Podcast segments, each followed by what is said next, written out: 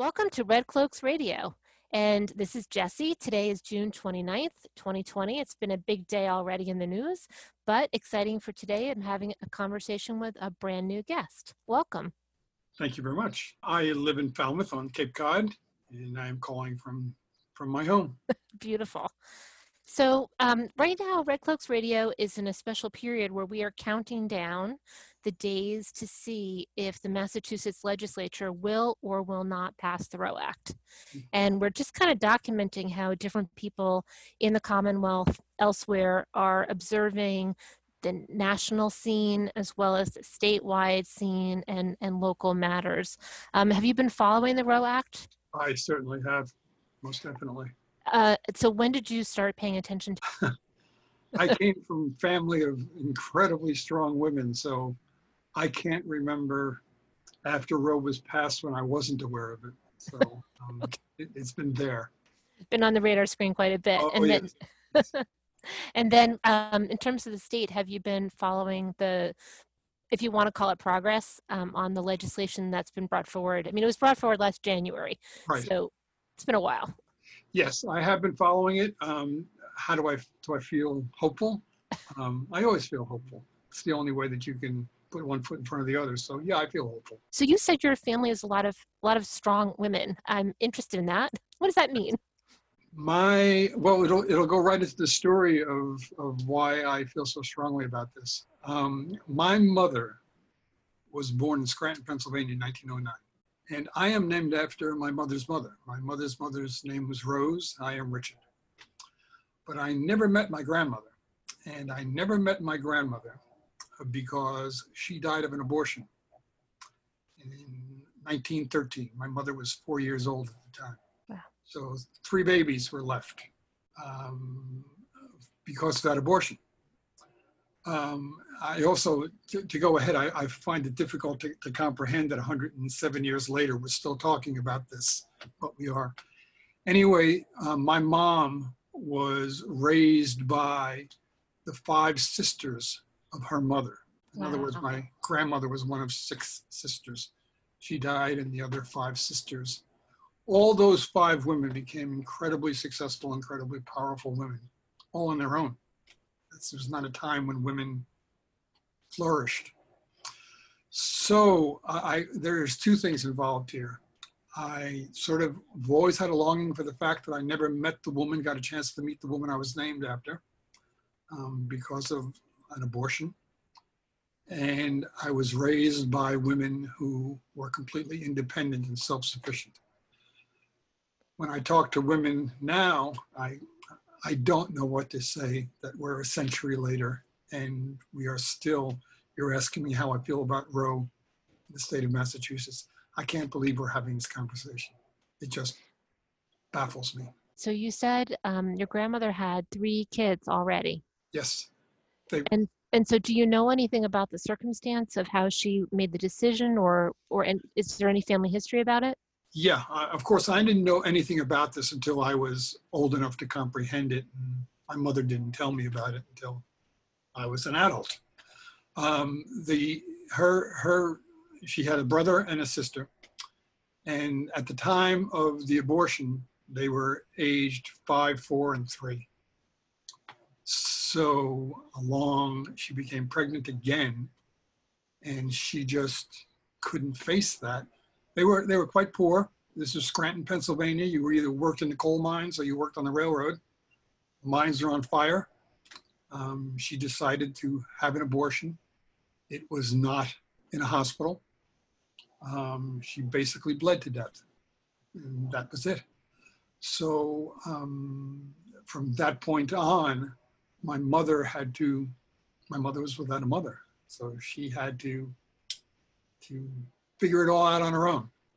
Um, when she had me um, in 1945, um, she didn't have anybody to tell her how to be a mother. So she had to figure it all out. It's, it's, um, it's a sad story, but it's not, it's not a unique story. Um, it's happened to other people, I'm, I'm certain. It's just that I've always had a longing to meet Rose when I was, when I was younger. And not given that opportunity, it's it's sort of um, um, something was taken from me that I feel um, a certain amount of, I guess anger is the wrong word, but um, I, I'm certainly not at peace with it. And now, as I said, I'm talking to you about it 100 and some odd years later. So. It's so interesting because when you first talked about it, it made me think about the Supreme Court decision that came down today. Mm-hmm. Because part of what happened in Louisiana's law is Louisiana's um, state government tried to sort of build up this idea that abortions are inherently dangerous.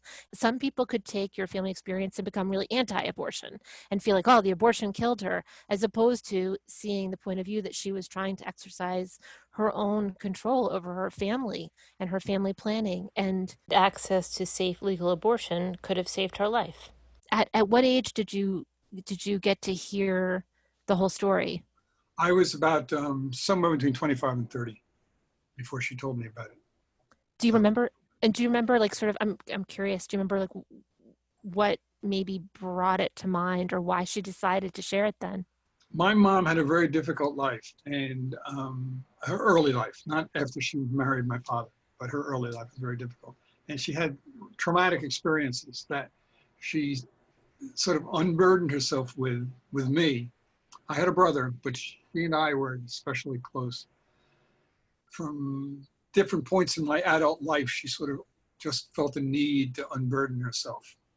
I, I can't give you an exact answer as to why she felt at that time it was the right time or, or any time. Why did she have to tell me about it? She felt a need to tell me about it, and she did. And of course, um, she was very, very strongly, as you can imagine, pro choice. Um, this was a woman who lived to the age of 91 and read the New York Times almost until the day she died. So she had very strong opinions on this subject. I'm wondering how you've um, absorbed this and how it's changed your own activism or the actions you've taken, because it clearly has resonated for you as part of the frame of your whole life. It, it has. Um, I um, I am married to a, a woman who is quite active in the women's, very active in the women's movement. So um, by way of supporting her actions and her involvement and doing whatever I can do in the groups that she's involved with and that I'm involved with too. But she has sort of taken the lead. And the reason she's taken the lead is she's a lot, she's like you in that she's a lot more, she's a lot better with with face to face. I get a little bit confrontational on certain subjects, which is not good all the time. And uh, she doesn't. She can handle it. So um, I, I am um, extremely involved through my wife. Well, I think maybe it takes both. It depends on sort of the moment in history that we're at. We're at a moment in history where it does seem like you need to be much more direct. I know I wouldn't have had this conversation with you with someone I hadn't met a year ago, even. It feels to me like um, being in a blue state or what's perceived of as a blue state, and then finding our legislature not take action mm-hmm. for over a year on something that seems like something that should not be so difficult to move forward on, um, it's definitely made me step outside my comfort zone because stories need to be told. People need to get the information in front of them about how our process works.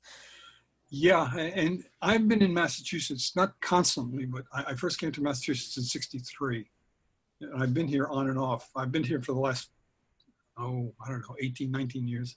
But um, the one thing about Massachusetts is when I got here in 63, it was controlled by the church.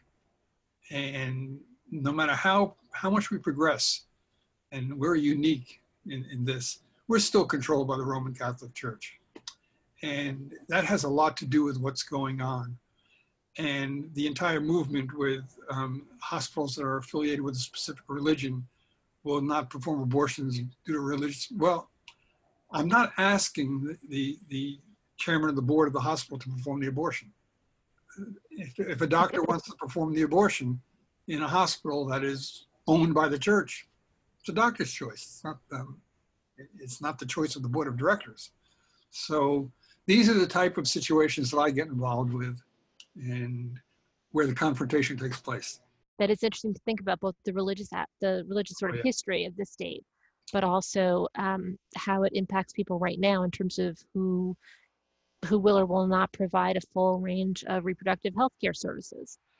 Yeah, it, it, it, it has always, it's strange. We're an incredibly progressive state. I mean, when it, when it comes to the LBGT community, I mean, we had P-Town long before and nobody in the state cared. I mean, it was, we had Barney. Couldn't say anything bad about Barney, you know, but we've always had that, that shadow of of religion hanging over the state, which has impacted greatly in women's reproductive rights. So, because we've just sort of dived in and just met right now, but um, if it's okay, I'm just going to put this out there. I sure. know in some of my um, protest sort of work with the Boston Red Cloaks, we've noticed something. It's it's going to reveal gender bias, and I'm sorry, but you seem like a good person to chat about it with. Okay. Um, one thing we've kind of noticed after we've gone out in Boston and, and raised awareness of what's happening is in the end, we're often most struck by some of the support we receive from white men who are somewhere between, you know, 40 and 60 or, you know, mm-hmm.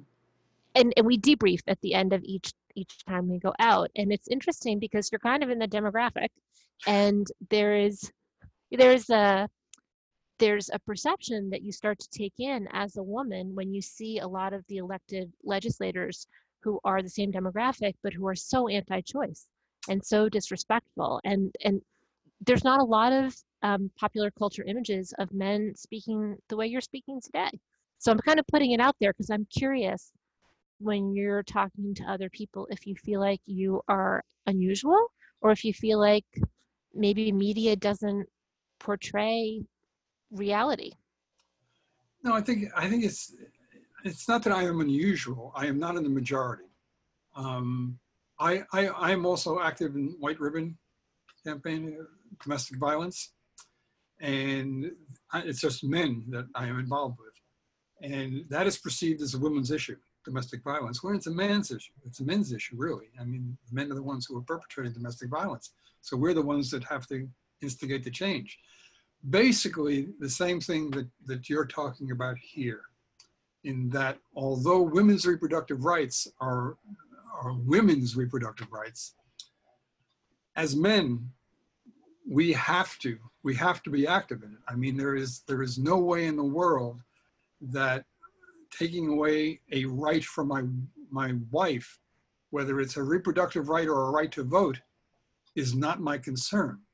I mean, it's it's a human concern. It's it's something that we all have to be involved in. So I think that if you questioned a lot of men, old white men, which I am, um, they'd probably agree with you, but they won't voluntarily come out and and and take the step forward.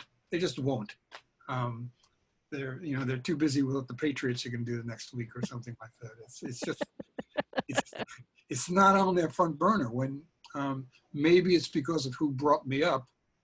It, it is on my, but there's a lot of guys like me out there. I'm not, I'm not that unique. Um, I know my friends, the men who were my friends, agree with me. Whether they are as vocal about it, I don't know.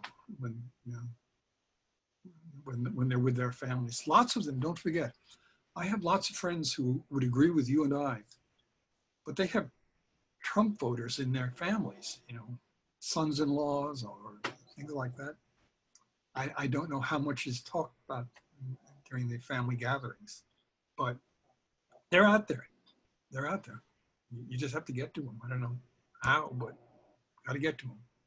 Well, hopefully, this kind of conversation, I think one thing we hope is that the podcast format lets people check in and listen and perhaps take a walk and hear some new voices in their head, literally, and reflect on what people are thinking and maybe break down some of the stereotypes. And and that's our hope. It's true. And the story I told you about my grandmother, I bet you it's not a unique one because that time, 1913, I am certain that there are other men walking around out there with a similar story. Well, and it's a reminder why we want to tell our children and their children our stories Very so true. that they really do know what the struggles are like. And it's um, going to add meaning for them the rest of their lives. I really appreciate your taking time to talk Oh. today. Joy, Just fantastic. Um, you're very welcome. thanks for being out there. Okay, thank you for doing it.